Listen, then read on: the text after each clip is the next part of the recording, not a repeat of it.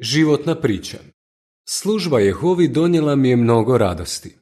Životna priča Johna Kikota.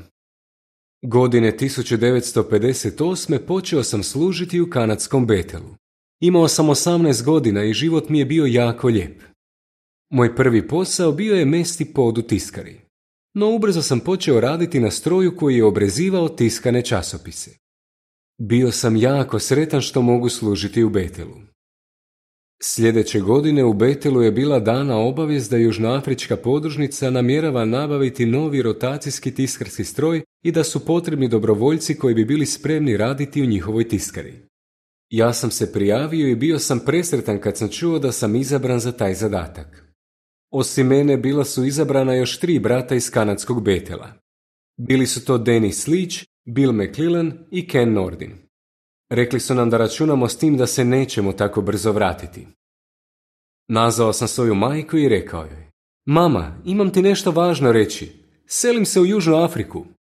Ona je bila žena od malo riječi, no imala je jaku vjeru i blizak odnos s Jehovom. Kad sam joj priopćio tu vijest, nije na to skoro ništa rekla, ali znao sam da imam njenu podršku. Ni ona ni otac nikad mi nisu prigovorili zbog odluke koju sam donio, iako su bili žalosni što odlazim tako daleko. Selim se u Južnu Afriku. U Brooklynskom Betelu nas 4 3 smo mjeseca učili izrađivati tiskovne forme koje se koriste u knjigotisku. Zatim smo teretnim brodom otplovili za Cape Town u Južnoafričkoj Republici. Ja sam tada upravo navršio 20 godina. Bila je večer kad smo se ukrcali na vlak i krenuli na dug put od Cape Towna do Johannesburga. Vlak se prvi put zaustavio u zoru u jednom malom gradiću u polupustinskom području Karuu. Bilo je vruće i svud oko nas bilo je puno prašine. Nas 4 promolili smo glave kroz prozor i u čudu se upitali: "Kamo smo mi to došli? U što smo se upustili?" Kad smo godinama kasnije ponovno došli u taj kraj, puno nam se više sviđao miran život u tamošnjim lijepim malim naseljima. Ja sam nekoliko godina radio na linotipu, fascinantnom i vrlo složenom slagarskom stroju. Moj je posao bio slagati olovne retke za tiskanje časopisa Stražarska kula i Probudite se. Naša podružnica tiskala je časopise na mnogim afričkim jezicima, i to ne samo za Južnoafričku Republiku, nego i za mnoge druge afričke zemlje. Taj novi rotacijski tiskarski stroj, zbog kojeg smo mi doputovali s drugog kraja svijeta, stalno je bio u punom pogonu. Kasnije sam radio u uredu tiskare koji je organizirao razne poslove vezane za prevođenje te za tiskanje i otpremu literature. Imao sam puno obaveza, ali bio sam sretan i zadovoljan svojim životom. Brak i novi zadatak. Godine 1968. oženio sam Loru Bowen, koja je živjela nedaleko od Betela. Ona je služila kao pionir, a povremeno je radila i kao daktilografkinja za prevoditeljski odjel. U ono vrijeme oni koji su stupili u brak nisu mogli ostati u Betelu, pa smo mi dobili zadatak da služimo kao specijalni pioniri. Ja sam bio pomalo zabrinut zbog te promjene. Prije toga 10 sam godina služio u Betelu, gdje sam uvijek imao hranu i krov nad glavom. Zato sam se pitao kako ćemo živjeti od skromne novčane naknade kakvu dobivaju specijalni pioniri. Zajedno bismo svaki mjesec dobili 50 randa, što bi u današnjoj protuvrijednosti iznosilo oko 430 kuna. I to samo ako bismo ostvarili propisani broj sati i ponovnih posjeta te podijelili dovoljno literature. Tim novcem koji smo dobivali od zajednice trebali smo plaćati stanarinu, hranu i prijevoz te pokrivati troškove liječenja i razne druge osobne izdatke. Lora i ja bili smo dodijeljeni jednoj maloj grupi objavitelja blizu grada Durbana, na obali Indijskog oceana. Ondje je živjelo mnogo Indijaca. Mnogi od njih bili su potomci najamnih radnika koji su krajem 19. stoljeća došli raditi na plantažama šećerne trske.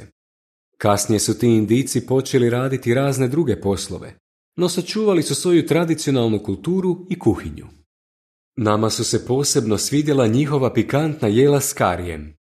Osim toga, puno nam je značilo što oni govore engleski, pa smo mogli lako s njima komunicirati. Specijalni pioniri trebali su svaki mjesec napraviti 150 sati službe, pa smo Lora i ja prvi dan planirali u službi provesti 6 sati. Bilo je jako vruće i u zraku je bilo puno vlage. Budući da nismo imali ponovnih posjeta i biblijskih tečajeva, morali smo 6 sati propovijedati od vrata do vrata. Nakon nekog vremena ja sam pogledao na sat, prošlo je tek 40 minuta. Pitao sam se hoćemo li uopće moći služiti kao specijalni pioniri. No ubrzo smo se priviknuli na nove okolnosti i uspjeli se dobro organizirati. Svaki dan pripremili smo sendviče i ponijeli sa sobom termosicu s kavom ili juhom. Kad nam je trebao odmor, parkirali smo svoj Volkswagen pod krošnju nekog drveta. Ponekad bi se oko nas okupili prekrasni mali Indijci koji bi nas znatiželjno promatrali. U roku od nekoliko dana shvatili smo da nakon prva 2-3 sata službe ostatak dana vrlo brzo prođe. Bio je pravi užitak prenositi biblijske istine ljudima koji su živjeli u tom području. Uvjerili smo se da su Indijci jako pristojni, dragi i gostoljubivi i da vole Boga. Mnogi hinduisti kojima smo propovijedali prihvatili su dobru vijest. Voljeli su učiti o Jehovi, Isusu, Bibliji, novom svijetu u kojem će vladati mir i nadi za umrle. Nakon godinu dana imali smo već 20 biblijskih tečajeva. Svaki dan ručali smo kod jedne od obitelji s kojima smo proučavali. Bili smo jako sretni. No ubrzo smo dobili novi zadatak, pokrajinsku službu. Naša pokrajina protezala se duž obale prekrasnog Indijskog oceana. Svaki tjedan posjetili smo neku drugu skupštinu kako bismo surađivali s objaviteljima u službi i ohrabrili ih. Braća bi nas uvijek gostoljubivo primila u svoj dom i prihvatila nas kao dio svoje obitelji. Voljeli smo provoditi vrijeme s njima te njihovom djecom i kućnim ljubimcima. I tako su prošle 2 divne godine. A onda su nas sasvim neočekivano nazvala braća iz podružnice. Rekli su nam, razmišljamo o tome da vas pozovemo natrag u Betel. Ja sam na to odgovorio. Samo da vam kažem, mi smo jako sretni ovdje. Ali naravno, bili smo spremni otići kamo god da nas zajednica pošalje. Povratak u Betel. Ja sam u Betelu radio u službenom odjelu, gdje sam imao priliku surađivati s mnogom zrelom i iskusnom braćom. U to vrijeme svaka bi skupština nakon posjeta pokrajinskog nadglednika dobila od službenog odjela pismo napisano na temelju njegovog izvještaja. Svrha tog pisma bila je pružiti skupštini ohrabrenje i dati joj potrebne savjete.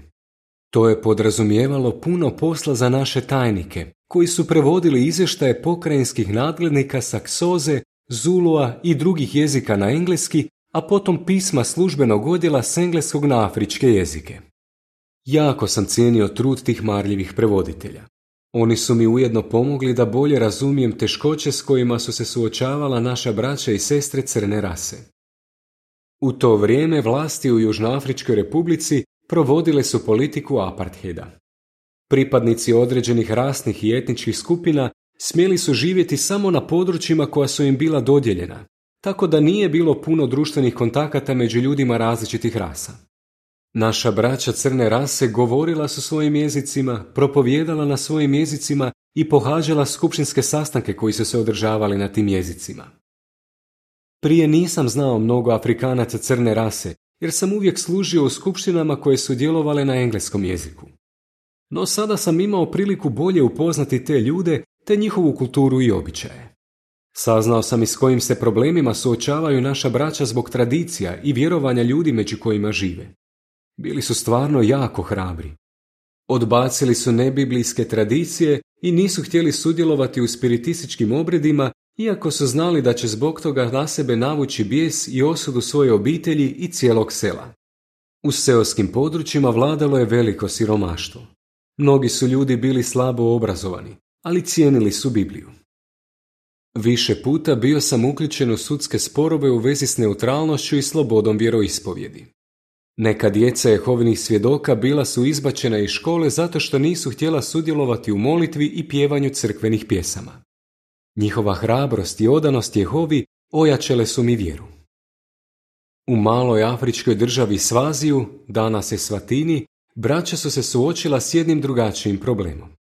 Kad je umro kralj Sobhuza II, od svih građana očekivalo se da sudjeluju u određenim obredima žalovanja. Muškarci su morali obrijati glave, a žene su se morale ošišati na kratko. Mnoga braća i sestre imali su velikih problema jer nisu htjeli sudjelovati u tim običajima koji su povezani sa štovanjem predaka. Njihova vjernost Jehovi jako nas je dirnula. Od naše afričke braće puno smo naučili o strpljivosti, vjernosti i odanosti Bogu i njihov nam je primjer ojačao vjeru.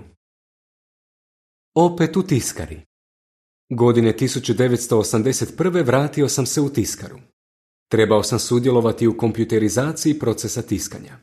To mi je bilo jako uzbudljivo. U tiskarskoj djelatnosti događale su se velike promjene. Predstavnik jedne lokalne firme dao je podružnici da bez ikakve obaveze isproba jedan njihov fotoslagači uređaj. To je dovelo do toga da smo 9 naših linotipa zamijenili s 5 tih novih uređaja. Isto tako, nabavili smo novi rotacijski stroj za ofsetni tisak. Sve nam je to omogućilo da tiskamo više literature nego ikad prije. Kompjuterizacija je dovela do razvoja MEPSA, višejezičnog elektroničkog sustava za grafičku obradu teksta. Tehnika je stvarno jako napredovala od vremena kad smo nas 4 iz kanadskog Betela došli u Južnoafričku republiku i kad smo u tiskari radili sa sporim linotipima i nezgrapnim tiskovnim formama. U međuvremenu smo se svi mi oženili dobrim, duhovno zrelim sestrama koje su služile kao pionirke. Bili i ja još uvijek smo služili u Betelu, a Ken i Denis dobili su djecu te su sa svojim obiteljima živjeli blizu Betela. U podružnici je bilo sve više posla. Biblijska literatura prevodila se na sve više jezika, a povećao se i broj jezika na kojima se tiskala naša literatura, i to ne samo za potrebe naše zemlje, nego i za druge podružnice. Zato nam je bio potreban veći Betel. Braća su sagradila novi betelski kompleks u jednom prekrasnom području zapadno od Johannesburga. Betel je svečano otvoren 1987. Organizacija je grabila naprijed krupnim koracima. Bilo mi je divno sudjelovati u tome, a i godinama služiti kao član odbora Južnoafričke podružnice. Opet novi zadatak. Jako smo se iznenadili kad sam 2001. bio imenovan za člana novoosnovanog odbora podružnice u Sjedinjenim Državama. Iako nam je bilo žao napustiti posao i prijatelje u Južnoj Africi, veselili smo se tome što ćemo započeti novi život kao članovi američke betelske obitelji. Međutim, brinulo nas je to što ćemo biti daleko od Lorine majke, koja je već bila u poodmaklim godinama. Znali smo da nakon preseljenja u New York nećemo moći puno učiniti za nju. No Lorine 3 sestre rekle su da će se brinuti za njezine fizičke potrebe, pomagati joj u financijskom pogledu i biti uz nju kako se ne bi osjećala usamljeno. Rekle su nam, mi ne možemo biti u punovremenoj službi, no ako se brinemo za mamu, pomoći ćemo vama da nastavite sa svojom službom. Jako smo im zahvalni zbog toga. Slično tome, moji brat i šogorica koji su živjeli u Torontu brinuli su se za moju majku, koja je bila udovica. Ona je živjela s njima već više od 20 godina. Umrla je kratko nakon što smo se mi preselili u New York. Jako smo zahvalni mom bratu i šogorici što su se s ljubavlju brinuli za nju sve do njene smrti. Divno je imati tako požrtvovne članove obitelji koji su spremni učiniti promjene u svom životu kako bi se brinuli o ostarjelim roditeljima, što ponekad može biti pravi izazov. Kad smo došli u Sjedinjene Države, prvih nekoliko godina radio sam u tiskari te sam imao prilike vidjeti da je čitav proces proizvodnje literature još više osuvremenjen i pojednostavljen. Nakon toga bio sam premješten u odjel nabave. Sretan sam što već 20 godina služim u ovoj velikoj podružnici, u kojoj danas radi oko 5000 betelskih radnika i oko 2000 vanjskih suradnika. Prije 60 godina nisam ni sanjao da će mi život donijeti takve divne blagoslove. Lora mi je svih ovih godina pružala svesrdnu podršku. Zajedno smo doživjeli mnoga lijepa iskustva. Jako smo zahvalni što smo mogli obavljati razne teokratske zadatke i surađivati s mnogom divnom braćom. Bilo je lijepo i posjetiti mnoge podružnice diljem svijeta u kojima smo upoznali puno drage braće i sestara. Danas imam preko 80 godina i ne radim više jednako mnogo kao prije, jer sada imam mnogo sposobne mlađe braće koja mogu preuzeti razne zadatke. Psalmist je napisao: "Sretan je narod kojem je Bog Jehova." Psalam 33:12. To je prava istina. Jako sam zahvalan što mogu služiti Jehovi zajedno s njegovim sretnim narodom. Kraj članka.